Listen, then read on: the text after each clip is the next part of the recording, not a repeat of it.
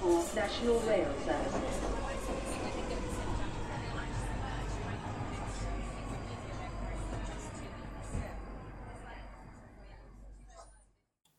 Bine te-am regăsit în stația Londra. Eu sunt Manuel Cheța de la manuelcheța.com și tu asculti podcastul Un român în Londra.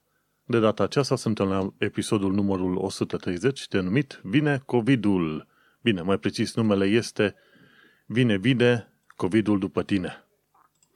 Acest episod a fost înregistrat în data de 22 septembrie 2020 în jurul orelor 20.30 într-o zi de marți ca de obicei. Printre subiectele pe care le dezbat astăzi sunt polarizarea, atunci când ne vedem separați de cei din jur, când ar trebui să zicem că și ei sunt unii dintre ei noștri, și despre riscul mesajelor contradictorii în vremea COVID-19. Și, bineînțeles, o să vorbesc despre înscrierea la vot prin corespondență care durează până pe 22 octombrie 2020. Înainte de a intra în subiectele zilei, ia să nu uiți să pomenesc următorul lucru, faptul că podcastul de față este partea Think Digital Podcast Network, mă găsești pe Podbean, iTunes, Spotify, mă găsești și pe radio.com, radioul online al românilor din UK, și mă găsești și pe YouTube. Melodia de fundal ce o auzi în podcast este Weightlessness și a fost creată de Daniel Birch în albumul Ambient, volumul 1, de pe site-ul freemusicarchive.org. Să nu uiți să mulțumesc unor oameni fine, anume cei care fac crowdfunding-ul pentru acte fizice pentru europeni. Și nu uita să dai click pe show notes ca să ajungi la acel crowdfunding să poți uh, da și tu niște bani. Au nevoie de 30.000, au strâns vreo 7500 până acum, am participat și în urmă cu ceva timp.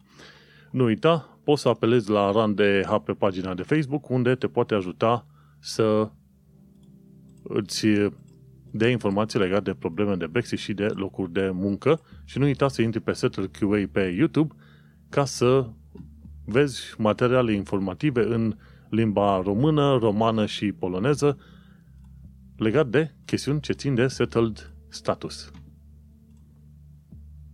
Pentru cei care sunt curioși, uite că trebuie să pomenesc ce cărți am mai citit zilele astea sau ce cărți citesc în zilele astea. Continui să citesc Hackers de Stephen Levi, unde vorbește despre micii hackeri ai anilor 50-60 care găseau metode noi și interesante prin care să modifice programele și calculatoarele și în același timp au început să citesc The Righteous Mind de Jonathan Haidt, Righteous Mind se ocupă de chestiuni de psihologie și în special este vorba de ideea de moralitate și de spiritul justițiar, așa. Cum apar astea în oameni, cum se dezvoltă și, bineînțeles, în ce mod duce chestia asta la polarizarea oamenilor, mai ales când este vorba de lupte pe argumente din asta religioase și politice. Așa că citesc două cărți în paralel, vedem când le voi, le voi termina. Apropo de citit, trebuie să pomenesc și de partea de scris. Cine urmărește podcastul știe că am și blog și pe blogul respectiv nu sunt numai show notes-urile de la podcast, sunt și articole pe care le-am mai scris.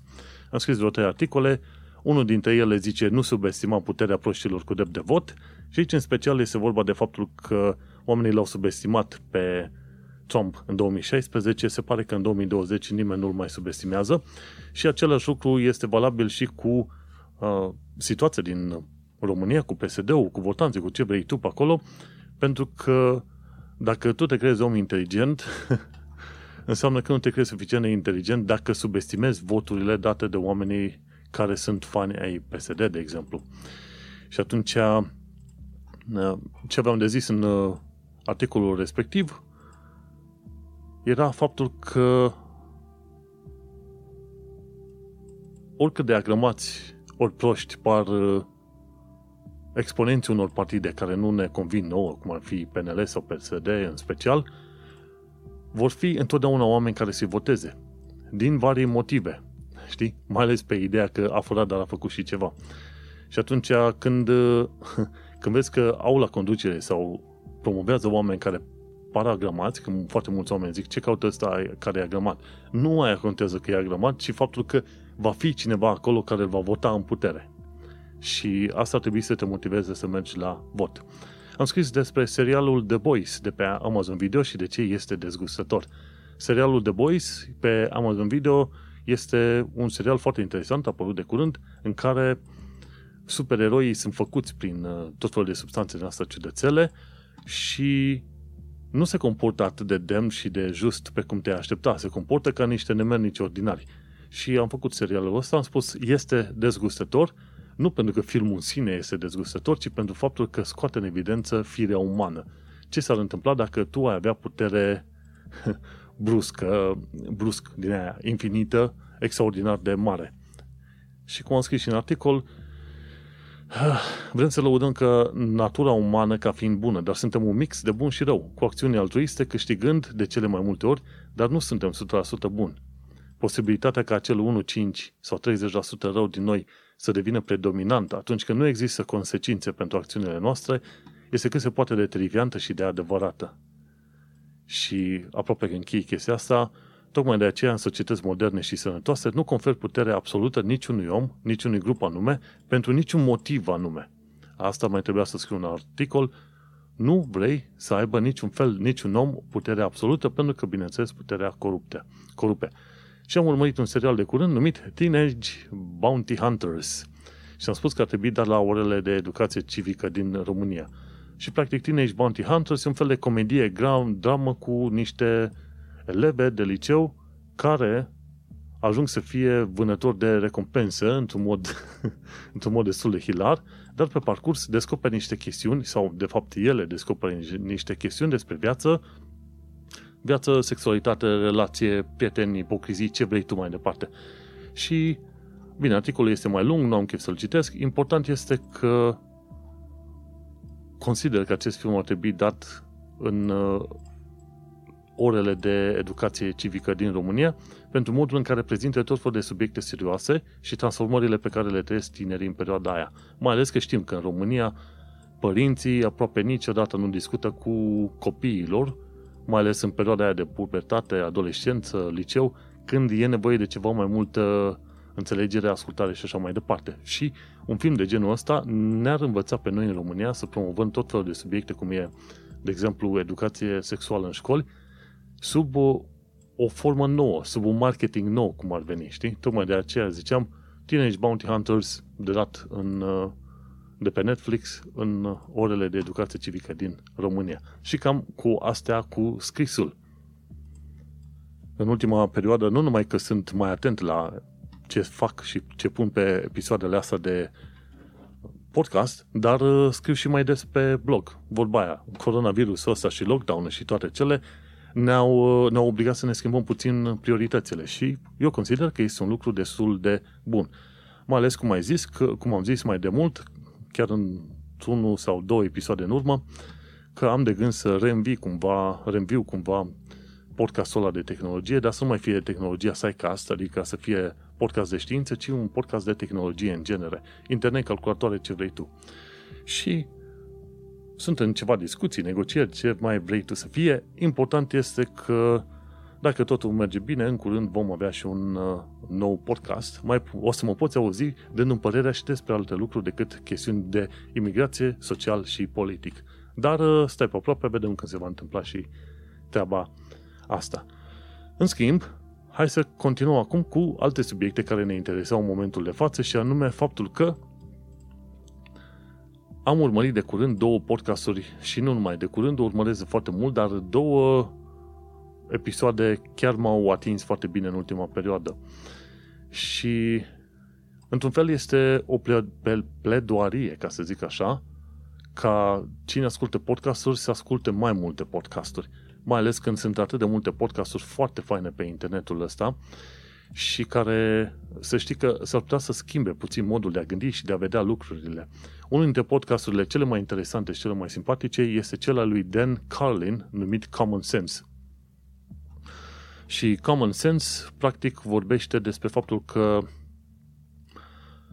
ar trebui să fii în stare să discuți în mod civilizat cu oponentul tău. Dacă tu ești liberal, cam cum suntem noi o bună parte dintre ăștia internauți, și te opui cumva în idei cu un conservator, cu un tradiționalist, ideea n-ar fi să te duci să-l uh, transformi în anatemă, în uh, dușmanul tău de moarte, ci pur și simplu să discuți, să cauți să înțelegi punctul celălalt, celuilalt de vedere și, bineînțeles, să continui de acolo o discuție civilizată, un dialog civilizat și așa mai departe.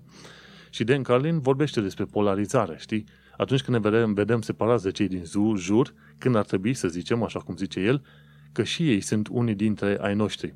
Și, bineînțeles, Dan Carlin, în Common Sense, vorbește despre situația politică, în special din America. Dar este perfect valabil cu ce se întâmplă peste tot prin lume, mai ales cum și în România este diviziunea asta enormă votam PSD, vot, ne votam PSD. Și, într-adevăr, sunt diferențe enorme într-o parte și în alta, însă dacă ești dispus să înțelegi mai bine modul în care gândește tabăra cealaltă, poate putea să construiești argumentele în așa fel încât votanții PSD să treacă la drept votanții USR în viitor. Dacă știi cum să faci cumva marketingul de mesaj și așa mai departe. Și în ultimul episod, Dan Carlin vorbea despre faptul că Trump se pregătește de un fel de război, nu chiar un fel, ci chiar a spus-o pe, pe direct că ei ar fi în stare să facă un război civil în SUA, numai ca să-și mențină poziția de, de președinte și sunt șanse mari ca el să piardă alegerile și important ar fi ca individul ăsta, după ce e, primește șutul de la președinția americană, să fie trimis la plimbare, fără să aibă suport prea mult din partea oamenilor, uh, alora care l-au votat pe el. Partidul Republican uh, s-a cam compromis pe o perioadă foarte bună, la fel cum s-a compromis și partidul ăsta conservator din UK. Dar este altă poveste. Important lucru este că sunt șanse reale ca Trump să nu vrea să plece din poziția de președinte, chiar dacă altcineva câștigă uh, poziția respectivă, gen, de exemplu, Joe Biden. Și zicea, măi, ce se întâmplă? Cum ajungem la un moment dat să ne războim între noi din cauza unor oameni și de ce ajungem să ne separăm în halul ăsta între noi? Și zice Dan Carlin, mai bine să ne uităm că și ei sunt unii dintre noi, unii dintre ei noștri și în felul ăsta să construim un, un pod cumva între stânga și dreapta, între oameni, între vecini și așa mai departe.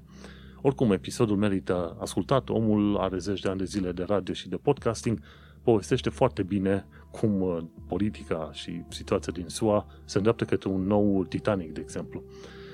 Și asta e important de ținut minte, să-ți deschizi puțin orizontul, să asculți păreri diferite, chiar dacă nu-ți, nu-ți convin. Iar eu nu sunt destul de refractar la tot felul de păreri din asta când aud pe vreunul că nu vrea să, să-și pună masca pentru că se teme de COVID, 5G și așa mai departe.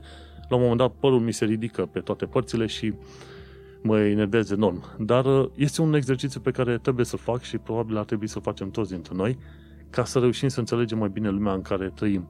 Să demonizăm și să-i transformăm în indivizi pe cei care au păreri diferite de noi nu este tocmai un mesaj câștigător în anul de grație 2020. Și cam pe aceeași idee, cam pe aceeași direcție cu David Dan Carlin, este David McRaney, care este fan uh, psihologie, profesor de psihologie pe undeva prin SUA și a făcut un episod mare de vreo două ore, ceva de genul ăsta, în care vorbește despre riscul mesajelor contradictorii în vremea lui COVID-19 și cum poți la un moment dat să transmiți un mesaj pozitiv în așa fel încât să ajungă la toată lumea. Și este un lucru extraordinar de bun ce l-a făcut omul ăla, pentru că ar fi un episod care ar trebui să fie ascultat de politicieni, pentru că conceptul de care vorbește chiar la finalul episodului, acel moral reframing sau re- reformulare morală, ar ar fi extrem de util în tot felul de lucruri. Pornind de la, ce știu, reclame pentru mâncare până la discurs politic, social și așa mai departe. Și în episodul respectiv, David McRaney a vorbit cu mai mulți oameni de știință și comunicatori de știință, pentru că oamenii de știință nu întotdeauna știu să comunice știința așa cum trebuie pentru publicul uh, larg. Și toți oamenii ei au spus că printre problemele principale care apar în toată situația asta cu coronavirusul este că în anumite locuri, cum e în SUA și probabil și în România, a lipsit persoana aia de autoritate, respectiv medicul sau ce mai e, care să explice clar care sunt pașii, care sunt problemele și ce trebuie să facem, iar politicienii să nu vină să intervină cumva peste mesajul omului. Ci că în SUA s-a întâmplat foarte mult uh, treaba asta, s-a intervenit peste mesajul medicilor, Trump a făcut promisiuni, s-a băgat peste FDA, de exemplu, să aprobe un tratament, chloroquine, ceva de genul ăsta, care era total inutil și prost și o tonă de oameni au pierdut și bani și timp ca să analizeze tratamentul ăla cumva promovat de către președintele american ca fiind bun la ceva. N-a fost. Inutil, ba chiar uh, a îmbolnăvit oamenii.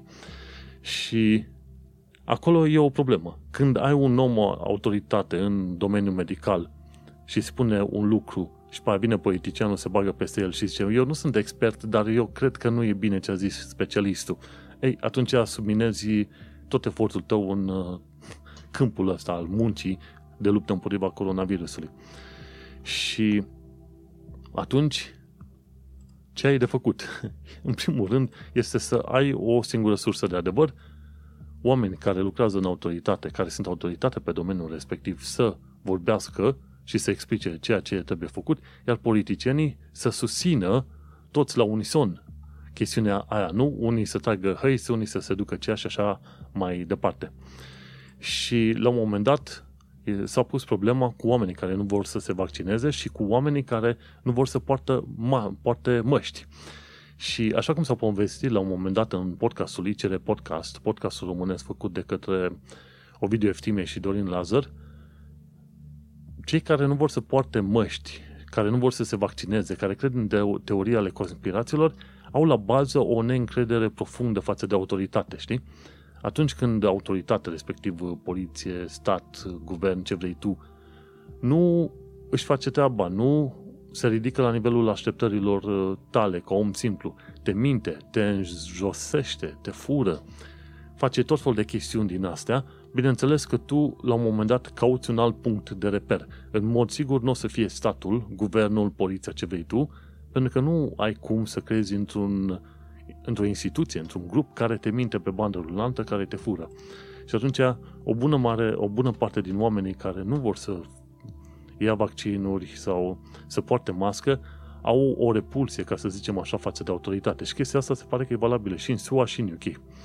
Și atunci, opunându-se autorității, bineînțeles, autoritatea degeaba vine să spună, ok, avem un sfat foarte util tuturora, pentru că oamenii respectiv nu vor vrea să respecte acea autoritate.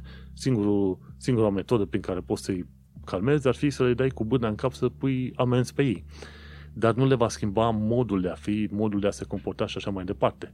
Așa că, până una alta, ca să faci o serie de oameni din ăștia să se vaccineze la un moment dat și să poarte mască, trebuie lucrat în primul rând la educație de când sunt mici, ca să înțeleagă care este diferența între un fapt științific, o părere, o opinie și așa mai departe.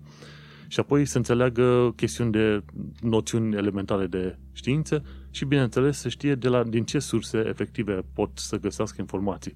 Sunt uh, atâtea site-uri uh, din astea informative legate de știință, nici n-ai ce face, mai ales de la universități. Și, bineînțeles, un uh, alt lucru care trebuie făcut cu pregătere, pregătere întotdeauna, este ca autoritățile să fie într-adevăr autorități și să nu submineze încrederea oamenilor. Și atunci, la un moment dat, se discuta despre acel moral reframing sau reformulare morală. Cum reușești să transmiți un mesaj, să le spui oamenilor că este de fapt bine să porți mască sau să ai un vaccin și așa mai departe. Știi, în discuția din podcastul uh, respectiv, era vorba, să zicem, de faptul că în principiu sunt cam două grupuri mari de oameni și mai sunt și mai grupuri miculețe, micuțe, pardon. În primul rând ai cei care cumva sunt mai de stânga, mai libertarieni și sunt cei mai de dreapta, mai conservat, uh, conservatoriști, conservatori, pardon, tradiționaliști și așa mai departe. Cei uh, tradiționaliști merg mai mult pe ideea de justiție, onoare și tradiție, pe când cei uh, pe partea de liber, liberală, libertariană, ceva de genul ăsta de stânga, preferă să meargă mai mult pe partea de prietenie, empatie și susținerea oamenilor din jur. Și atunci când ai un mesaj și vrei să-l trimiți către cei care sunt pe partea stângă, pe partea liberală, le spui, domnule, ok, pui accentul pe empatie ajută-ți aproapele și poartă mască, ajută-ți aproapele și prietenii uh, vaccinându-te, pentru că în felul ăsta demonstrezi grijă față de cei din jurul tău. Când transmiți același mesaj către oameni care sunt tradiționaliști și conservatori, trebuie să scoți în evidență, să zicem, valorile tradiționale, patriotismul, eroismul, justiția, ci că ceva de genul este drept și corect, este patriotic ca tu să porți masca și să te vaccinezi pentru ca în felul ăsta să te asiguri de securitatea tuturor oamenilor din jurul tău. Mesajul, într-un fel, ar fi același, dar cu cuvintele care rezonează oarecum cu oamenii respectivi. Tocmai de aceea, gândește-te dacă tu vrei să-ți prezinți un punct de vedere, să zicem, tu ești fan USR și vrei să prezinți punctul de vedere a unui fan PSD. Tu vei prezenta punctul de vedere sau ce ar trebui să facă fanul PSD din propriul tău mod de a vedea lucrurile. Și bineînțeles nu va, nu va funcționa. Tu va trebui să știi care este modul în care reacționează și pe ce limbă vorbește practic fanul PSD și să vorbești pe limba lui, efectiv, pe chestiile care îl acționează, care îl mișcă și așa mai departe, pentru a-l convinge la un moment dat că argumentul tău este bun, valid și că un partid ca USR, bineînțeles, ar merita votat. Și asta înseamnă foarte multă muncă. Sunt uh, teoretic ar trebui să existe echipe de comunicare prin tot felul de instituții, dar nu, nu prea le-am văzut, mai ales nu, nu le-am văzut prin România, să zicem, să acționeze în felul ăsta. Și nici în închei la nivel de mesaj central, da, ok, au sloganurile alea 1, 2, 3, 1, 2, 3, știi, care merg bine, pentru că psihicul uman funcționează pe chestiuni de 3. Fă A, B, C, A, B, C. Chiar dacă nu omul a făcut doar două lucruri, întotdeauna va spune a făcut lucru A, B și încă ceva. E o chestiune din asta psihologică, dar nu merg suficient de departe cu mesajul, în așa fel încât să atingă și stânga și dreapta și așa mai departe. Și de aia zic, când ai ocazia, du-te și urmărește și episodul de podcast al lui David McCraney, în care vorbește despre riscul mesajelor contradictorii în vremea lui COVID-19. Bine, titlul este ceva de genul ăsta. De ce trebuie să folosim uh, științele sociale pentru a lupta cu dezinformarea?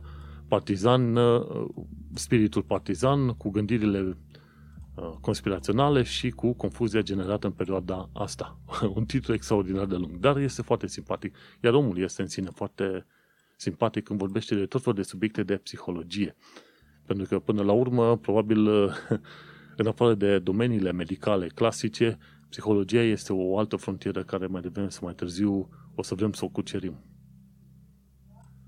Sper că am terminat deocamdată puțin el cu chestiuni de psihologie și cu moral reframing și așa mai departe. Dar este important de văzut.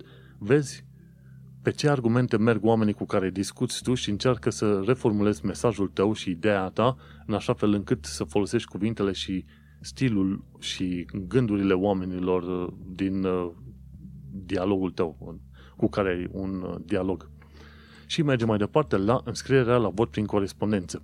Interesantă chestie, mi se pare că în ultima săptămână sau ceva de genul ăsta, în ultimele două săptămâni, înscrierea la vot prin corespondență a fost extinsă până pe 22 octombrie 2020. Era culmea că mai erau doar 5 zile, 6 zile când am vorbit ultima oară. Și votaseră, cred că undeva pe la vreo 9000 de oameni, ceva de genul ăsta, nu mai știu exact câți oameni. Dar în momentul de față, uite-te că s-a ajuns până undeva la 12.000 de oameni, mi se pare, care au votat. Da, în episodul trecut erau 6.000 de oameni înscriși la votul prin corespondență și după aia urcaseră la 9.000 și acum sunt 12.400. Adevărul este ca votul prin corespondență să fie cu adevărat uh, puternic și util din sănătate, este nevoie de undeva pe la vreo 100, minim 100 de mii de oameni să voteze prin uh, corespondență. Adevărul adevărat este că față de anii trecuți, oricum, până acum, oamenii care se înscriu la vot uh, prin corespondență sunt de vreo 4-5 ori mai mulți. Înainte se înscriau poate cât 2000, 3000 din toată planeta, din 5 milioane de oameni plecați în străinătate, se, scria, se înscriau doar 2-3 mii la votul prin corespondență. Acum avem 12.400. Sincer, ar trebui să fie minim câteva sute de mii, mai ales că există riscul ca secțiile de votare să nu fie deschise. Practic, uh, guvernul UK o să zică, ok, interzicem uh, secțiile de votare pentru că se strâng foarte mulți oameni și așa se transmite COVID-ul mai mult. Așa că vorbește cu toți oamenii pe care îi cunoști, trage de mânecă și spune-le să se înscrie la vot prin corespondență, pentru că altfel o să, nu o să poată vota. Și de data asta o să se plângă de guvernul UK, care nu o să le permite să voteze și nu o să ai ce face. Tocmai de aceea, atâta timp cât ai uh, opțiunea asta, durează 5-10 minute să faci toată figura asta, atâta timp cât ai opțiunea de a vota prin corespondență, du-te urgent și votează prin corespondență. Mai sunt 30 de zile, 12.500 de oameni s-au înscris până acum și nu uita, mai e timp până pe 22 octombrie. Așa cum ziceam și data trecută, pronosticul meu pentru parlamentare, pentru că, nu, înscrierea asta la vot prin corespondență este pentru parlamentare, pronosticul meu este în felul următor. PNL 20 ceva spre 30%, USR 20 și ceva, aproape de 15 spre 20 și pe aia PSD-ul 15 spre 20. Aproape, foarte aproape cu USR-ul. Cumva se vor bate asta două pe ultimele locuri. Pe ultimele două locuri din trei. Și la alegeri locale cam tot la fel va fi. PNL-ul primul, USR-ul al doilea și PSD-ul pe locul 3. Să nu uităm că o tonă de șăbulane au dezertat de la PSD și s-au dus la PNL. Deci, unul dintre motivele pentru, că, pentru care vor fi mai multe voturi la PNL e că politicienii au făcut traseism. Nu pentru că PNL-ul a făcut lucruri extraordinare sau că PNL-ul este, de exemplu, o, o virtute în lumea politicii românești, nici pe departe. Știm câte mizerii și câte lucruri nesănătoase au făcut ei la ultimele, la alegerile europarlamentare, când luau pliante și ziceau că sunt în numele USR-ului și pe pliantele alea scriau tot felul de prostii, în așa fel încât să păcălească electoratul în genere privitor la intențiile USR-ului. În fine, ideea este că eu nu nu-mi ascund, să zicem, afinitățile pentru USR, dar nu mă duc nici să împart pliante, să umblu cu bannere sau alte chestii de genul ăsta. Până în alta, sunt șanse mari ca USR-ul să câștige în tot felul de locuri, inclusiv la primăria capitalei, poate nu neapărat pe faptul că oamenii sunt fani USR, ci pentru că la un moment dat urăsc prea mult persoana care a fost dinainte. Și o bună parte din timp s-a făcut uh, tot așa câștigul, inclusiv la președinție. Iohannis a câștigat pentru că oamenii nu vreau PSD-ul la președinție. Nu că neapărat chiar era o chestie extraordinară. La primul tur al lui Iohannis, oamenii chiar au avut o speranță așa destul de mare. Au zis, bă, ăsta e un om diferit, o să ne ajute puțin altfel în relația cu lumea internațională și așa mai departe. N-a fost să fie. A doua oară când a fost votat, a fost votat pentru că nimeni nu vrea să fie PSD-ul, de exemplu, știi? și asta e toată figura. Și în tot felul de locuri, USR-ul, dacă va câștiga, sunt șanse mari că va câștiga tocmai pe principiul ăla că nu vor ca ceilalți să câștige. Îi urăsc pe ceilalți puțin mai mult decât urăsc ei, în genere, politicienii. Îmi aduc aminte că de curând era undeva prin zona Bontoc, Edgeworth Station pe acolo, se împărțeau tot felul de pliante din asta pentru votul prin corespondență. Și oamenii erau foarte refractari, nu erau interesați, nu vreau să aud de politică, nu vreau nimica. Zona Edgeware Burnt Oak e cumva numită în mod uh, sugestiv Little Romania. Găsești români și magazine românești pe acolo pe bandă rulantă. Și oamenii erau invitați să meargă să voteze prin corespondență. Nu li se spunea cu ce partid să voteze sau ceva, nimic. Li se dădea pliantă și erau foarte refractari. Nu vreau să audă de politică, ei nu votează, ei nu fac, ei nu zic nimica, ei nu au chef de chestii de genul ăsta. Și este nițel trist, pentru că atunci când nu votezi, este cam greu să te plângi, de exemplu, că anumite lucruri nu merg cum trebuie prin țară. În fine, chiar uh, săptămâna asta, mi se pare, sunt alegeri locale pe 27 și în Brașov, eu chiar sper să câștige Alen Coliban de la USR. Toată lumea s-a săturat și s-a plictisit de scripcarul care este un fel de bully din ăsta general pe tot orașul ăla. Omul ăla n-are niciun fel de scrupele și nici simț. În fine, ideea este că dacă aveți neamuri prin România, sunați-le, sunați și ziceți-le să-și facă datoria civică, măcar așa. Deși, bineînțeles, implicarea însemna mult mai mult decât votatul odată la patru ani. Ei bine, cam aici se termină prima parte a podcastului. Vom continua pe manuelcheța.ro.com pardon, pentru podcastul complet. Baftă!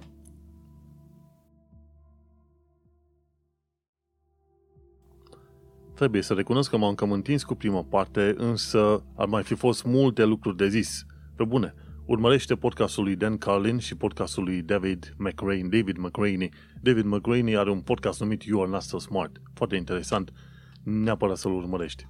Hai să continuăm cu chestiile care ne interesează. Bineînțeles că o parte dintre oameni vor să asculte și chestiunile care țin de, ce știu, viață în sănătate, COVID și așa mai departe. Nu că aș fi eu sursa sau autoritatea în domeniul ăsta, însă un lucru important este faptul că am mai trecut de un milestone, ca să zicem așa, în lumea COVID-19, ci că sunt peste 31,5 milioane de oameni bolnavi confirmați și 966.000 de morți confirmați. Sunt șanse mari ca undeva pe săptămâna viitoare să depășească cifra de un milion de oameni morți confirmați. Gândește-te un milion. Cât de multe conflicte, cât de multe războaie ai avut ca să-ți dai seama că până la urmă au murit un milion de oameni în 7-8 luni de zile. Indiferent de motivele pentru care crezi că a apărut COVID-ul și cum uh, s-a demonstrat. E o chestie incredibilă și mă uimește, din nou mă uimește și la mine și la alții lejeritatea cu care spunem un milion de oameni morți. Hai de capul meu. În America mi se pare că sunt vreo 200.000 de oameni morți și India prinde din urmă și, bine, bineînțeles, Brazilia, pentru că astea sunt țări foarte mari. Și cifra aia de 2 milioane care se vehicula la început de an este foarte probabilă. Adică gândește-te, mai sunt 3-4 luni de zile cu lockdown-uri ce au avut și toate cele și totuși s-a ajuns la atât de mulți oameni morți și nu e numai vorba de oameni morți, că, pentru că pentru fiecare om mort au fost probabil alți 10 suferinți. Pentru fiecare a, suferind din uh, grupul ăla de alți 10, au fost mulți alții care n-au avut mâncare, n-au avut unde sta. Uh, au, fost, sau au fost prinși undeva între granițe, cum au fost românii noștri în, prinși când au vrut să vină din Italia prin Austria în uh, România. Și gândește-te atunci că cifrele astea ascund un adevăr mult mai mare și mult mai dureros. Pentru fiecare om mort, cel puțin alți 10, 15, 20 suferă enorm de mult. Fie de foame, fie din cauza durerilor, fie din cauza urmelor care rămân, uh, să zicem, pe corpul tău, în corpul tău din cauza coronavirusului. Și dacă ar fi fost un război, toată lumea am fi fost uh, incredibil de enervați, porniți. Băi, ne-au atacat rușii, chinezii cu bombe, cu rachete, un milion de oameni au murit. Băi, neapărat acum ne flexăm mușchii și ne umflăm și facem. Dar când e o boală, toată lumea începe să devină lejeră. Zicea la un moment dat cineva că prin Londra e plin de mașini, abia ai loc unde să te miști de colo-colo. Tocmai de aia o să ne pască în Londra alte șase luni de lockdown. Chiar în seara asta e vorba să transmită mesajul ăsta, dacă nu l-a transmis deja, Boris Johnson să spună, ok, ne pasc alte șase luni de lockdown cu tot fel de reguli făcute pe jumătate, cum vrei tu, și nu mai vorba de șase luni de lockdown. Dacă ai fost contactat de echipa Track and Trace și tu se consideră că ai avea COVID și nu stai acasă, poți să iei amenzi între 1000 și 10.000 de lire. Gândește-te amenzi enorm de mari.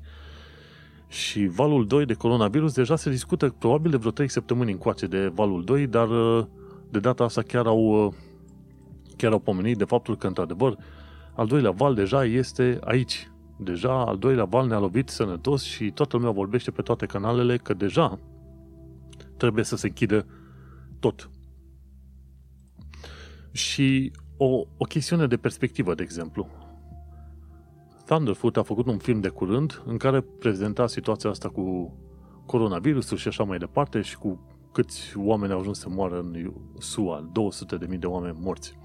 Și la un moment dat, undeva pe la vreo 3 sferturi din film, face o comparație și zice, mă, în 3, uh, 4, cât din anii 80, 80, 90, 2000, 2010, 2020, în ultimele 4 decenii, SIDA a omorât undeva pe la un milion de oameni, puțin mai mult de un milion de oameni. Și ce a făcut SIDA în 4 decenii? Uite că a făcut coronavirusul în 7 luni de zile și e incredibil. O bună parte din morțile astea, poate mai bine de jumătate, dacă nu chiar mai mult, puteau fi cumva prevenite dacă sistemele de sănătate în toate țările și dacă politicile și tot ce vrei tu erau puse la punct. Sute de mii de oameni morți, în mare, mare, în marea lor majoritate oameni bătrâni, ar fi putut să fie salvați, știi? Toată lumea zice, ei, și dacă sunt bătrâni, sunt expirați de ei, cu cine mai are chef și nevoie de ei? tu n-ai, dar ei mai au nevoie de câte o zi sau alta. Și cum e? Când uh, ți se spune că s-ar putea să ai o boală, ceva care îți scutează viața sau presupui tu că ai o boală, ceva de genul ăla, știi, să știi că ți se schimbă puțin uh, perspectiva. Și atunci, la un moment dat, te gândești, mă, parcă m-aș bucura să mai plin și un an. Nu mai vreau 10-20, dar măcar un an. La fel și cu bătrânii. 80-90 de ani de zile, vezi că se duc și, și te întreb, bă, de ce nu se duc zbărciții ăștia la vale? Păi nu se duc pentru că s-ar mai bucura și ei de încă o zi, de încă o săptămână, de o lună, de un an și așa mai departe. Și tocmai de aia, din punctul ăsta de vedere, faptul că majoritatea celor din uh, celor un milion de oameni morți sunt bătrâni, este un lucru tragic. Și modul lejer în care toată lumea tratează toată chestia asta, ci că numai bătrânii sunt afectați, ceea ce e un lucru fals. Toată lumea este afectată. De la, mic, de la mic la mare. În măsură diferită, dar de la mic la mare. Și lejeritatea cu care se uită oamenii la un milion de oameni morți și la faptul că în majoritate sunt uh, bătrânii cei care sunt afectați, e, e uimitoare. Și ne arată cât de ciudată este natura asta umană. Noi ne putem obișnui cu binele și după aia ne putem obișnui și cu răul. Și indiferent pe ce latură stăm la un moment dat, noul baseline, noul normal pe care ne-l construim, e situația aia de acolo și spunem, ok, este bine așa, este bine așa rău cum este. Cred că este o vorbă românească ceva de genul ăsta.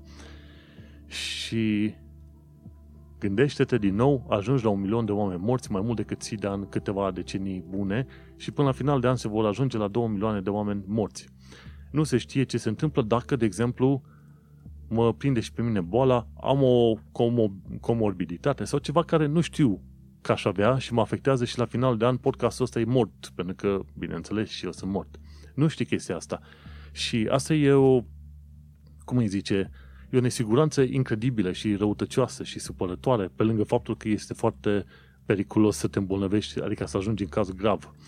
Și chiar nesiguranța asta și lockdown-ul, la un moment dat, a creat victime inclusiv la, la noi la muncă, pe chestiuni de sănătate mentală. Avem un coleg care uh, zice că are nevoie de câteva săptămâni de recuperare mentală pentru că a fost dat peste cap de lockdown, de situația asta de nesiguranță cu coronavirusul și așa mai departe și nu e sigur că va mai veni înapoi la muncă.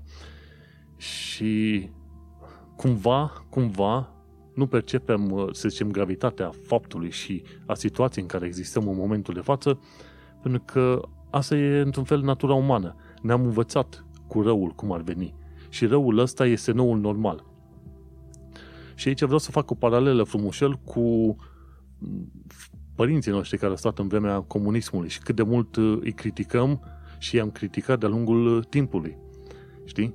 Dar adevărul e că dacă ar trebui să continue lockdown-ul ăsta pentru câțiva ani de zile, 50 ani de zile, și mai apoi lockdown-ul să continue fără să existe motiv de boală, iar guvernele să-l mențină în continuare, am putea să ne întrebăm foarte bine, băi, dar de ce acceptăm în continuare situația asta? Ei bine, cumva am crescut și ne-am obișnuit cu situația asta și nu știm altceva și atunci de ce să ne răzvrătim? Pentru că noi suntem deja învățați. Psihicul nostru lucrează pe un nou baseline. Și ăsta e un punct care m-a, m-a răcăit cumva la psihicul meu, mai ales de când plecă, sunt plecat în sănătate, mă obligă să mă compar cu ce am fost eu prin România și cu ce văd eu prin străinătate și să-mi recalculez tot felul de gânduri, știi? Pentru că, într-adevăr, este ușor să condamn oameni care sunt fani a unor regimuri din asta totalitare sau să-i condamnăm pe părinții noștri că cumva ei în continuare susțineau sistemul comunist. Dar uite-te cum suntem noi în perioada asta acum și sunt imediat 2 milioane de oameni morți spre final de an și nu vezi oamenii care să preia informația asta și să fie impresionați de chestia asta, să fie nu impresionați, fratele meu, să fie speriați de ceea ce se întâmplă și de nesiguranța în care trăim. Toată lumea zice, ok, poate, poate va fi bine, vom avea un vaccin și așa mai departe. Dar și vaccinul ăla, când va fi scos undeva pe la final de an, va fi dat tot oamenilor cei mai uh, vulnerabili, cei mai importanți. Vârstnici, polițiști, doctori, oameni care lucrează cu alți oameni, ceva de genul. Populația largă, cum sunt eu, tu și așa mai departe. Noi s-ar putea să vedem vaccinul ăsta prin vară, la anul. Și până atunci poate mai avem unul, două nivele de lockdown-uri din astea și atunci cum este? Cum ne gândim noi la situațiile astea și cât de mult percepem noi gravitatea lucrurilor în uh, momentul de față? Nu prea, nu prea. Și este trist, este trist faptul că și eu, și tu, și mulți alții ne uităm la chestia asta, un milion de oameni morți. Mm, ok, vreau să mă uit la un nou film de Netflix. este trist, tragic și, pe de altă parte, este și un fel de semn al timpului și o chestie care ar trebui să ne ducă puțin mai mult la introspecție, ca să înțelegem și cumva de ce anumite chestiuni, gen regimul totalitar din China, de ce este posibil în continuare și așa mai departe. Și cred că dacă inițial ziceam că după coronavirusul ăsta, toată perioada asta enormă de șapte luni și pe aia încă șase-șapte luni de stat închiși, de blocaj în casă cu propria ta oglindă în față, dacă inițial ziceam că nu o să fie mare lucru, nu o să se aleagă mare lucru de oameni, ei bine, îmi schimb părerea. Vor mai trece 6-7 luni în care stăm închiși prin case și cred că în tot timpul ăsta, la un moment dat, o să căutăm să înțelegem mai bine rostul vieții și prioritățile pe care le avem noi în viața asta. Eu deja am văzut schimbări destul de mari și la mine, și în organizare, și în modul în care gândesc. O fi și vârsta, cine știe, 36, 37, nici nu știu cât am. Dar uh, important este că perioada asta cu coronavirusul m-a afectat și pe mine în modul în care nu mă așteptam că mă va afecta. Și pe de altă parte mi-a arătat, uh, să zicem, chestiuni despre propriul meu psihic și al altora la care nu te așteptai. Respectiv, auzi un milion de oameni morți și zici, meh, ce mai e și asta, știi? Și este un fapt trist. Și probabil, știind informația asta, cred că ar trebui să lucrăm la noi, să ne educăm și să ne auto-educăm, în așa fel încât să nu pierdem acel simț de, nu neapărat uh, supărare, de învrăjbire, de exemplu. Când auzi o chestie în asta, să nu fii, de exemplu, imun la știri nașpa, rele, urâte, cumva să te, nu dramatizezi, dar cel puțin să te enervezi când vezi că, într-adevăr, cresc cazurile astea și să-ți formulezi în minte, ok, cum de s-a ajuns uh, aici? În fine, un milion de oameni morți în șapte luni, cât au murit SIDA de-a lungul anilor. Al doilea val este deja aici și foarte interesant lucru, nu poți face teste de COVID dacă ești suspect de boală în Londra. Cei de la Evening Standard au scris că, ci că nu se găsește niciun uh, test de coronavirus, niciun loc, niciun coronavirus, coronavirus test slot în toată Londra. Și e, e trist. Vrei să te înscrii undeva bănuind că tu ai uh, coronavirus și nu te poți duce. Pentru că n-ai unde, n-are cine să te testeze. Și uh, ce trebuie ținut minte este că chiar dacă îți revii și n-ai așa probleme teoretic mari, recuperarea pe termen lung uh, deja începe să devină în centrul atenției oamenilor. Deja, deja mi se pare că au apărut tot fel de filme informative, articole și ce vrei tu, inclusiv uh, uh, cei de la Health, Healthcare Triage din uh, SUA au făcut un film și au spus, băi, trebuie să ne uităm la recuperarea pe termen lung, pentru că chiar dacă n-ai avut simptome grave, tu vei suferi de pe urma coronavirusului indubitabil cum ar veni. Și cu toată nebunia asta ordinară și așa mai departe, ce crezi că se întâmplă?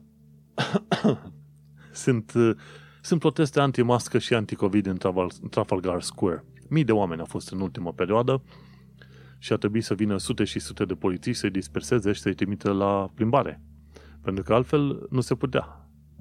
Îți dai seama ce s-ar întâmpla să mergi acolo la protestul ăsta anti-COVID și umbli cu o pancartă foarte mare și scrii pe ea I'm with stupid și arăți cu săgeți în toate direcțiile. Buf, te, te, te mășăl, mășăluiesc, cum era, te omoară ăștia, te calcă în picioare pe acolo. Dar, într-adevăr, câteodată îți vine să faci chestiuni din astea când îi vezi pe oameni că nu sunt în stare să aibă niciun fel de discurs logic pe niciun fel de temă. Și noi am vrea să credem că logica ar te, ne-ar conduce viața și ar conduce și pe alții și alte chestii, dar adevărul este că nu e așa. Psihicul uman nu lucrează pe direcția asta, nu lucrează pe chestiuni logice și pe fapte. Psihicul uman lucrează pe chestiuni alese în mod subiectiv și personal și sentimental, ca să zic așa. Tocmai de aceea, cumva, unii oameni aleg uh, știința, matematica, toate cele, ca mine, și atunci se uită pe tot felul de surse care sunt cumva legate de fapte, de studii și așa mai departe. Dar uh, cum ajung oamenii aia să decidem în partea alaltă, este un lucru mai puțin știut. Este un lucru chiar mai puțin știut. Alți oameni, la un moment dat, aleg să nu creadă în autoritatea statului și în vaccin și atunci raționalizează decizia aia și spune, băi, nu cred în aia, în aia pentru că nu poți să crezi în stat, nu poți să crezi în studiile promovate de stat și nu poți să crezi în tot felul de uh, așa ziși experți care vin să-ți explice ție cum e teoria bățului de chibrit. Cumva oamenii iau o decizie în mod subiectiv și după care caută un fel de motive cu ghilimele, că fac ghilimele în aer, obiective prin care să susțină acea de- decizie. Și dacă stai să te uiți foarte des la deciziile proprii și la deciziile oamenilor din jur, o să-ți dai seama că, în principiu, omul decide într-un mod subiectiv pe o anumită direcție și după care începe să creeze, să inventeze cumva argumentele uh, legate de fapte, de specificații, de informații, studii și așa mai departe. Asta este un lucru bun de știut. La fel și cei cu COVID-19. Ei au decis că nu au încredere în autoritate și în uh, mască și atunci au protestat. Și dacă îi întrebi ce și de ce și să dea detalii, îți vor da un milion de detalii. Și tu degeaba te lupți în detaliile alea să explici că detaliile alea sunt proaste pe care le aduc ei, pentru că tu de fapt trebuie să lucri la partea sentimentală a omului, la ceea ce l-a făcut pe om să ia o decizie într-un mod subiectiv. Și ăla e un lucru ceva mai greu. Când se bat faptele între ele, hm, invenții sau neinvenții. Dar este mai greu să lucri la psihicul omului, la propriu. Și în fine, în vremea lui COVID, când se moare atât de mult, uită-te că vezi o turmă de indivizi mari fani de conspirații care se duc în Trafalgar Square și fac uh, protest. În fine, e rău că protestează? Sincer, nu. E bine că protestează, este bine să îți exerciți dreptul de a protesta pentru o anumită idee, pentru un anumit fapt pe care ții tu, chiar dacă mie mi se pare proces pentru ceea ce protestează ei. Dar într-o societate normală, liberă și ce vrei tu, e dreptul omului să protesteze pe tot felul de, de chestii în astea, care, să zicem, mai mult sau mai puțin țin de drepturile omului sau nu. Nu aș fi total, nu aș fi deloc de acord să văd manifestațiile astea naziste care cer uh, omorârea, să zicem, imigranților, uh, negrilor, țiganilor și a evreilor. Tot fel de chestii astea idiote. Cu aia, bineînțeles, n-ai putea fi de acord în niciun, uh, niciun fel de măsură posibilă și imposibilă pe planeta asta, știi? Și în fine, haideți să continuăm cu alte chestii mai mult și mai puțin interesante legate de limba engleză și cultura britanică. Ci că sunt vreo 50 de alternative pentru said.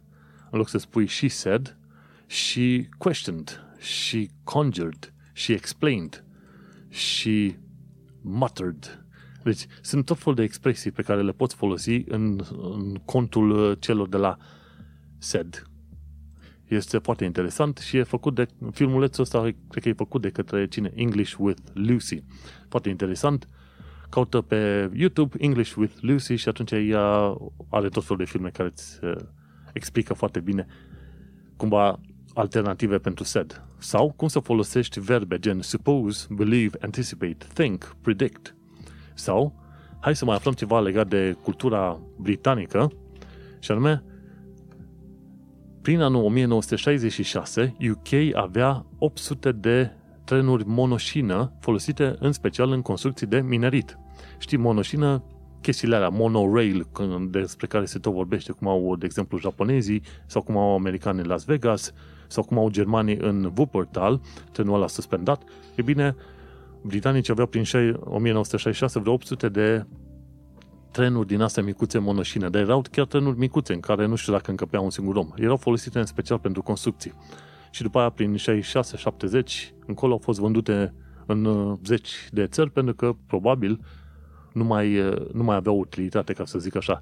Dar este interesant de văzut că cumva mitul și viața monorail sau monoșină, trenurilor monoșină, cumva supraviețuiește undeva în subconștientul omului trenurile monoșină par cu a fi ceva interesant și poate chiar ceva futuristic. Și e interesant că UK avea chestia asta prin 1966. Hai să mai continuăm cu alte chestii foarte interesante și anume informații practice. Cine e ochelarist știe durerea. Dacă porți mască, din asta anticovid ce vrei tu, dacă porți mască și ai ochelari, atunci ți se aburesc ochelarii și trebuie să faci niște chestiuni din ale ciudate. Ori îți dai mască mai spre vârful nasului, ori bagi masca undeva până în ochi, să te chiorăști singur de unul singur cu masca. Cine știe dacă nu cumva au ajuns oameni la spital pe chestia asta. Tocmai ca să nu ți se aburească ochelarii. Și atunci, uh, cred că ar trebui să te pui să cumperi niște spray-uri din astea speciale pentru dezaburirea ochelarilor sunt tot fel de chestii asta, ci că 11 dolari pe Amazon e ceva ce se numește Z-Clear Lens Cleaner. Ce că e bunicel. După aia mai, mai e Fog, Fog Block și după aia Gamer Advantage Anti-Frog Spray și tot felul de chestii astea. Am pus show, în show notes la secțiunea de informații practice cum să scapi de ochelarii aburinzi. Mergem mai departe. Dacă ești în UK și vrei să raportezi în mod uh, anonim tot felul de infracțiuni, bagă-te pe site-ul fearless.org. Pe site-ul fearless.org poți să transmiți tot felul de informații în mod anonim legate de ce se întâmplă. De, de exemplu, dacă știi că un vecin se ocupă de trafic de droguri sau ceva, dai tot felul de detalii și atunci cei de la firma, de la ONG-ul respectiv, fearless.org, verifică detaliile tale, au grijă să scoată chestiunile care te-ar putea cumva incrimina sau indica faptul că tu ai făcut reclamația și ei de acolo trimit mai departe sesizarea către poliție. Și e un lucru foarte bun pentru că în modul ăsta poți să sesizezi în mod anonim tot felul de chestiuni foarte periculos, periculoase. Nu uita să intri pe fearless.org.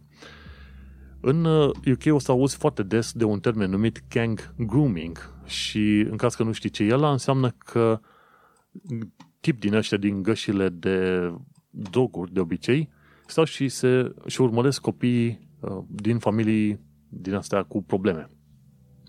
Și atunci, dacă văd că e un copil care iese, iese cu alți copii la plimbare, dar nu-și cumpără niciodată dulciuri, mâncare, ce vrei tu, la un moment dat ce fac?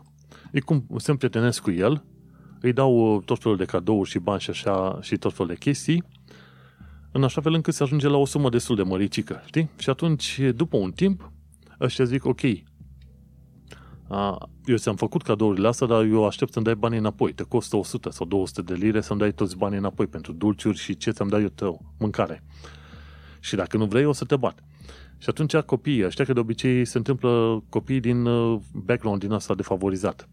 Copiii ăștia zic, ok, ce trebuie să fac? Zice, ia pachetul ăsta, trebuie să te duci, să-l duci nu știu pe unde, în cealaltă parte a cartierului. Și se duce copilul cu pachetul în cealaltă parte a cartierului, dar pe parcurs cineva îl prinde pe drum și fură pachetul. Și după aia se întoarce ăsta la, la drug dealer și spune, uite, am pierdut pachetul. Și el zice, ok, acum tu trebuie să-mi dai 200 de dolari, 200 de lire.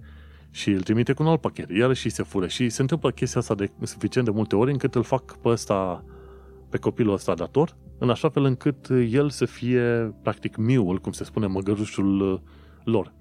Și toată tehnica asta se numește gang grooming. Nu știu dacă se întâmplă și în România, dar de obicei peste tot pe planeta asta și în UK și în România, când sunt oameni din uh, background din asta defavorizat, de exemplu, în UK copiii, în special băieții, sunt uh, racolați ca să ducă droguri de acolo-acolo, iar în România fetele din uh, cadre din astea defavorizate sunt, o, sunt răpite, torturate, sechestrate și pe aduse la prostituție, tocmai pe, tocmai pe ideea că fiind din familie dezorganizată și defavorizată, oamenii aia nu vor interveni.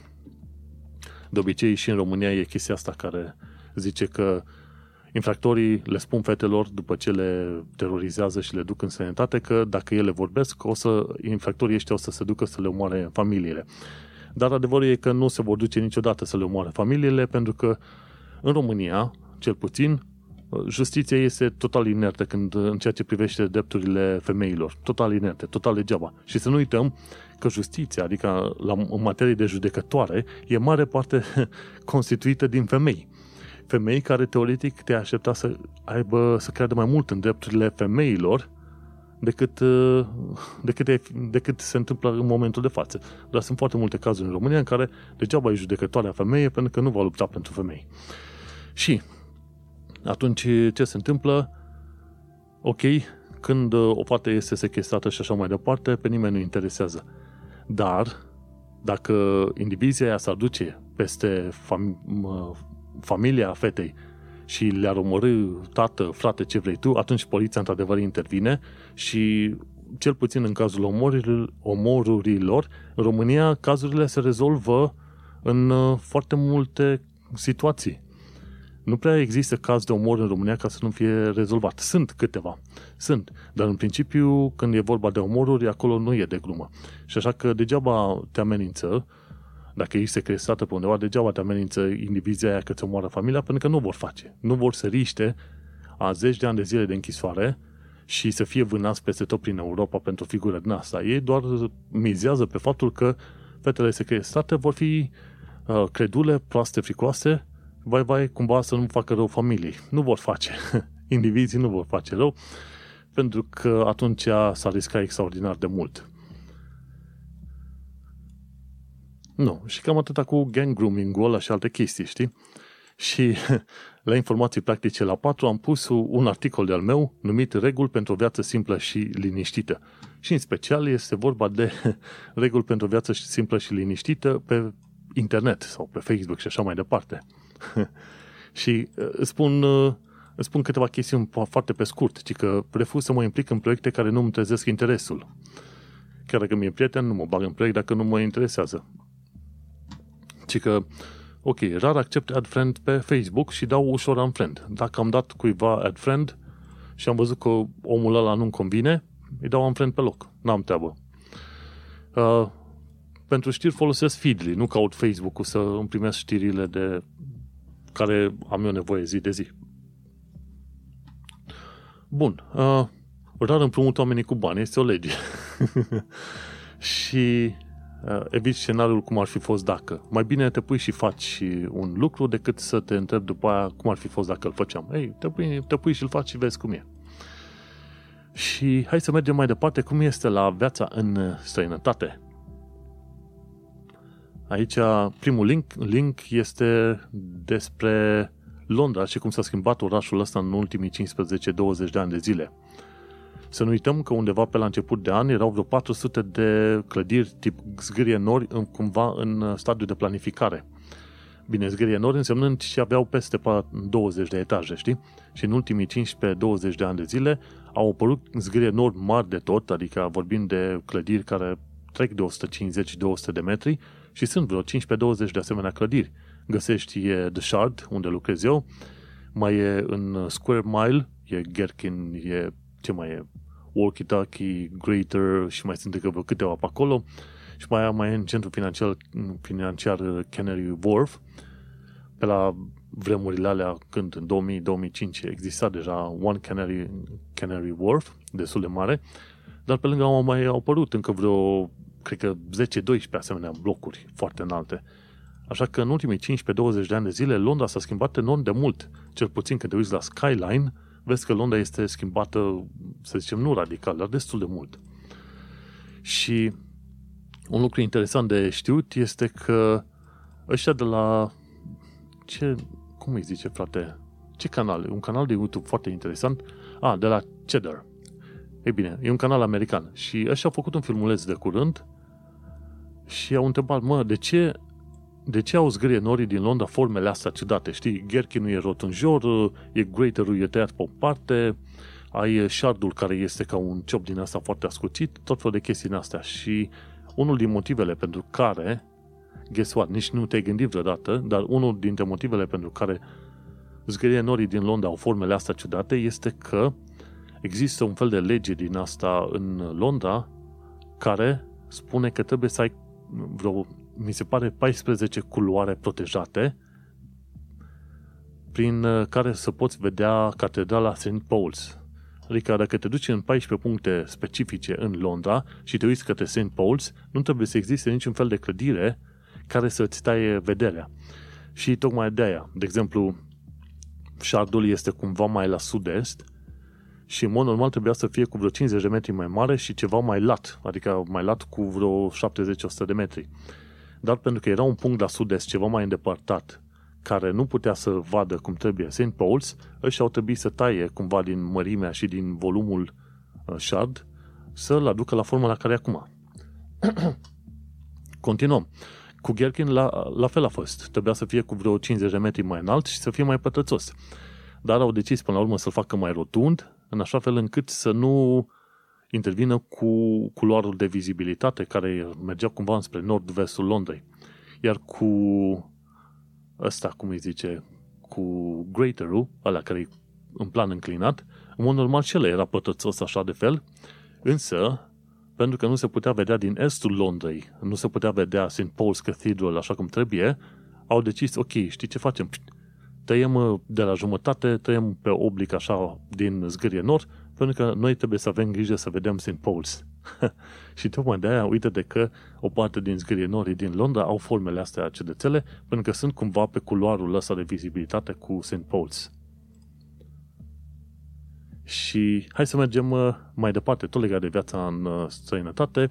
Geleven, prietenul ăsta bun al meu, a avut concediu de curând și s-a dus în zona St. St. Ives, la plajă și așa mai departe. A explicat acolo cum este în zona St. Ives, de unde poți să cumperi cărți, ce muzee găsești și așa mai departe. O plimbare foarte făinuță și este un mini documentar, ca să zicem așa, de vreo jumătate de oră. Și tot legat de plimbări, a fost A Lady in London, s-a dus în uh, localitatea Battle. E chiar o localitate undeva în uh, sud-vest, depinde, ca țară, ca, ca zonă, ca asta e cam, cam la sud, ca să zicem așa. Și vorba aia, localitatea Battle e denumită după Battle of Hastings. S-au bătut în zona aia pe acolo cumva englezii cu francezii și localitatea a fost numită după bătălia de acolo, Battle of Hastings din 1066. și nu știam că există o localitate numită exact Battle, adică luptă sau război sau ce vrei tu.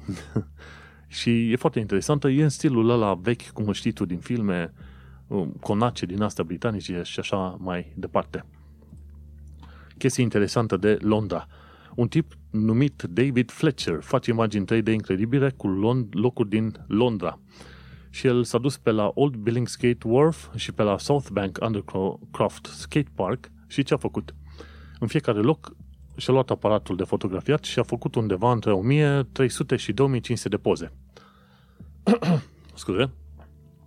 Și după ce a făcut pozele astea, a folosit un soft, stai să văd exact cum l-a numit el, a folosit un soft special denumit Reality Capture. Și atunci ce s-a întâmplat? Folosindu-se de softul respectiv, a creat un model 3D foarte, foarte, să zicem, uh, fidel cu realitatea, din care poți să vezi tu cum arată ca de la fața locului toate, toate zonele alea, cum e Old Billingsgate Wharf sau zona de skating de pe South Bank. Și îți dai seama, mii de poze prinse foarte bine împreună cu softul respectiv, Reality Capture, și a f- e un proiect extraordinar de fain. Mă bucur că omul a făcut chestia asta și a dat-o pe Twitter. Și o ultimă chestie, tot ca știre pozitivă legată de viața în sănătate, de exemplu, bailiffs, executorul, executorii judecătorești, nu au voie să intre peste tine dacă adresa la care ei sunt trimiși este greșită, ori tu nu ești persoana vizată. E un canal de YouTube numit Crime Bodge, care îl urmăresc, și care discută despre tot felul de probleme din asta legale. Pentru că este bine să știi chestia asta. Și Crime Bodge la un moment dat a prezentat un video în care un executor judecător s-a dus peste un om în casă, deși i s-a spus la un moment dat, băi, tu degeaba vei aici pentru că persoana pe care o cauți tu nu stă aici. O fi stat mai de mult, dar nu stă acum.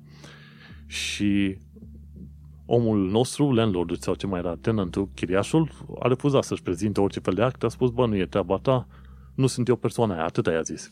Iar uh, executorul judecătoresc a intrat cu forța în casa omului și atunci nu e, nu e voie să se facă treaba asta, știi? Trebuie prezentat mandatul, trebuie, bineînțeles, specificat pe cine cauți și așa mai departe și asta e. Așa că, dacă din greșeală te pomenești cu un executor din asta judecătoresc, n-ai la ce să-i deschizi ușa, știi? Eventual poți să cheme poliția și atunci, ok, intri și vezi cu poliție, cu tot și așa mai departe, dar în rest, nu. Important să știi și aspectele astea legale și să te înscrii și tu la canalul de YouTube Crime Bodge. Crime Bodge. Foarte interesant de văzut. Și cam asta cu viața în străinătate, și cu bune și cu rele. Îți dai seama că eu ca imigrant sunt ceva mai interesat decât populația locală să știu inclusiv aspectele juridice, pentru că nu, te duci într-o cultură nouă, într-o situație nouă, într-o legislație nouă și atunci trebuie să fii cu ochii în toate direcțiile să-ți dai seama că nu cumva să calci greșit. Vorba aia, vorba generală, spune chiar dacă sunt multe legi în orice fel de țară și e imposibil să le știi pe toate, atunci când vine legea pe tine, adică autoritățile, niciunul nu o să spună că o să te scuze pentru că tu nu știi legea. Nu. Faptul că nu știi legea nu înseamnă că vei fi scuzat sau iertat când este vorba de o amendă, pedeapsă sau așa mai departe, știi? Practic e în responsabilitatea cetățeanului să știe care sunt și drepturile și obligațiile. Tocmai apropo de drepturi și de obligații într-o țară străină. Că zic ăștia, ok, odată ce te muți în UK și cetățenia ai și tu privilegiul ăsta de a fi britanic. Perfect valabil. Dar uh, sunt unii britanici care spun, ok, dar fiindcă ai privilegiul ăsta de a fi britanic, tu să taci din gură să nu critici UK-ul. Ori ceea ce nu înțeleg oamenii respectivi e că cetățenia britanică se dă pe un singur nivel. Adică cetățenia britanică și atât, că ești imigrant sau nu. Și atunci nivelul ăla vine și cu obligații și cu drepturi și printre drepturi, bineînțeles, este și dreptul de a-ți uh, arăta dezacordul cu tot felul de chestii, și protestul, și votul, sau de a fi uh, votat în tot felul de chestii astea și sunt o parte dintre, de o parte chiar mică dintre britanici care nu prea înțeleg chestia asta. Adică ei zic, ok, taci din gură că e un privilegiu. Nu, prietene, privilegiul ăsta înseamnă că pot să mă și contrazic cu tine în secunda asta și să spun că ești prost. Și, bineînțeles, nu o faci în stilul că acum dacă ai luat tu cetățenia, vrei să arăți că ești mai deștept decât cei din jur. Nu. Dar este în dreptul tău să te aperi, este în dreptul tău să știi drepturile și responsabilitățile și așa mai departe. Bineînțeles, ca imigrant, întotdeauna o să consider uh, viața în UK și cetățenia britanică, întotdeauna o să le consideri un privilegiu și o bucurie și o chestie pentru care tu vei lupta mai mult decât probabil vor lupta unii dintre unii, cum am zis, dintre cetățenii britanici care s-au născut aici. La fel se întâmplă și cu cetățenia română, nu? Când vine cineva dintr-o țară din Africa unde se întâmplă tot felul de chestiuni extraordinar de tragice, cum e Niger sau Mozambic, normal că ar fi fericiți să, și privilegiați să trăiască într-o țară ca România, nu? Și așa mai departe. În fine, cam asta e discuția cu drepturi, obligații, bla bla. Hai să mergem la activitatea, actualitatea britanică și londoneză. Ci că acum câteva zile s-au sărbătorit 80 de ani de zile de la Battle of Britain. Mi se pare că în urmă cu vreo 80 de ani de zile au, uh, au avut uh, ceva lupte cu germanii prin zona Angliei pe aici. Oricum, Londra mi se pare că a fost printre cele mai lovite orașe din UK de rachete în alea V2 făcute de către uh, Vernon from Brown, mi se pare, și așa mai departe. În fine, de curând a avut o ceartă foarte mare cu J.K. Rowling, că ea zicea la un moment dat că îi se pare că prea ușor oamenii fac un fel de conversie în asta la trans, trans femeie, trans bărbat, ce vrei tu. Și zicea, ok, nu ar trebui să fii puțin mai grijuliu în deciziile astea, că sunt decizii permanente, teoretic, și au sărit oamenii în cap că e transfobă, e ce vrei tu pe acolo. Pe când ea și-a prezentat un anumit punct de vedere. Dar uh, am văzut că, mai ales în spectrul ăsta trans și feminist, există și grupuri din astea extremiste care, la un moment dat, dacă o, ai spus o vorbă sau ai invitat la dialog, tu deja gata, ești anatema și în mod sigur ești ol la rău de pe planeta asta. Ceea ce e fals. Nu în modul ăsta se dis- trebuie duse discuțiile. Mergi mai departe. Bănci britanice implicate în scandalul FinCEN Files, FinCEN Files, prin care spălau banii unor insalubri. Bănci americane, britanice, germane și așa mai departe au fost pomenite într-un scandal recent numit FinCEN, FinCEN, care, în care se vedea că, deși li s-a spus că n-au voie să protejeze banii unor oameni, de exemplu ruși, uh, infractori și așa mai departe, tot, totuși s-au ocupat de banii oamenilor. I-au transmis din țară în țară și așa mai departe. Sincer, când aud de o bancă că este vândută, ruptă în bucăți și așa ceva, eu mă bucur. Zic, hai să mă punem o floare stricată pentru o bancă din asta, cum a fost Bancpostul în România. A fost una probabil dintre cele mai enervante și mai tâmpite bănci posibile de pe planeta asta și eu și alții au suferit de pe urma băncii Bancpost din diverse motive, ca să zic așa dar eu am urât Bancpostul încă de prin anii 97-98. Cred că de pe când începuse să apară și abia înțelegeam ideea de bancă. Încă de pe atunci nu-mi plăcea. Și m-am bucurat când am auzit că Bancpost a fost închis. Chiar merita. Nu trebuia închis, trebuia ars complet. Bine, mergem mai departe. Ce am aflat? Că în UK începe să prindă cumva mișcarea QAnon. QAnon. QAnon. QAnon. QAnon. Și mi se pare că e o mișcare nazistă pornită din uh, SUA și pe nazistă în primul rând pentru că au merg pe teoriile ale conspirațiilor pe care mergea și Adolf Hitler și așa mai departe, în care ziceau că evreii sunt cei mai nașpa de pe planetă și trebuie exterminați. QAnon asta fac și mi se pare că au început să prindă ceva, să zicem, uh, adepți prin, uh, chiar și prin UK. Chiar la protestele astea din Trafalgar Square, anti-Covid, anti-măști, erau și câțiva membri de la QAnon pe acolo, că se bagă și ei pe acolo.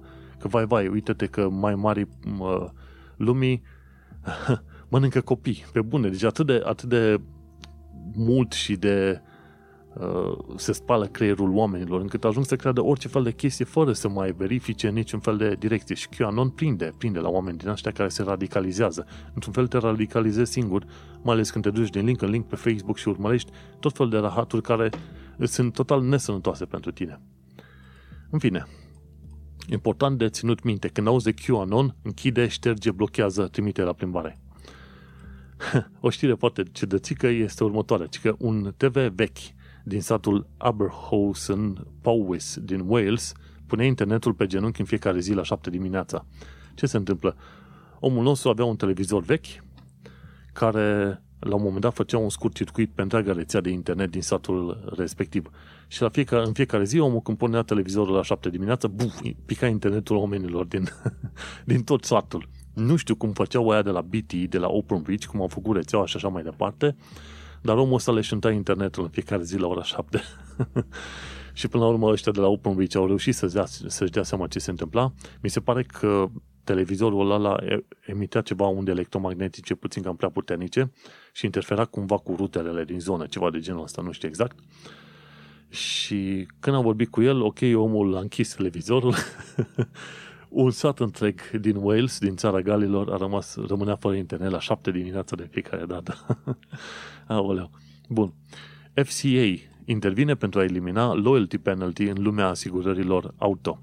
E federal, uh, nu e Financial Commission, uh, ceva de genul ăsta. E un fel de ombudsman care verifică tot felul de chestii legate de finanțe prin UK. Și există un fel de loyalty penalty care le-ai descoperit și tu și la telefon și la asigurări și toate cele, respectiv de la an la an pare că îți crește factura la TV, la telefon, la asigurări și așa mai departe, dar când vezi că e un om nou adus în, în firmă ca client, hopa, el plătește jumătate din prețul pe care îl plătești tu. Și faptul că de an de an ție ți se mărește prețul la serviciile pe care le primești, aia se numește loyalty penalty. Tocmai de aceea s-au inventat servicii gen uh, U-Switch. Odată pan, te pui frumușel și te muți la altă rețea, alte chestii, alte treburi, ca să nu dai, uh, să nu fii penalizat aiurea pentru faptul că ești un uh, om loial. Dovadă că firmele sunt, bineînțeles, și când aud că anumite firme, în special din domeniul telecom sau, ce știu, telecom, asigurări, bănci, când aud că asta pică în bot, zic foarte bine că merită, pentru că au tot felul de practici din asta nesimțite.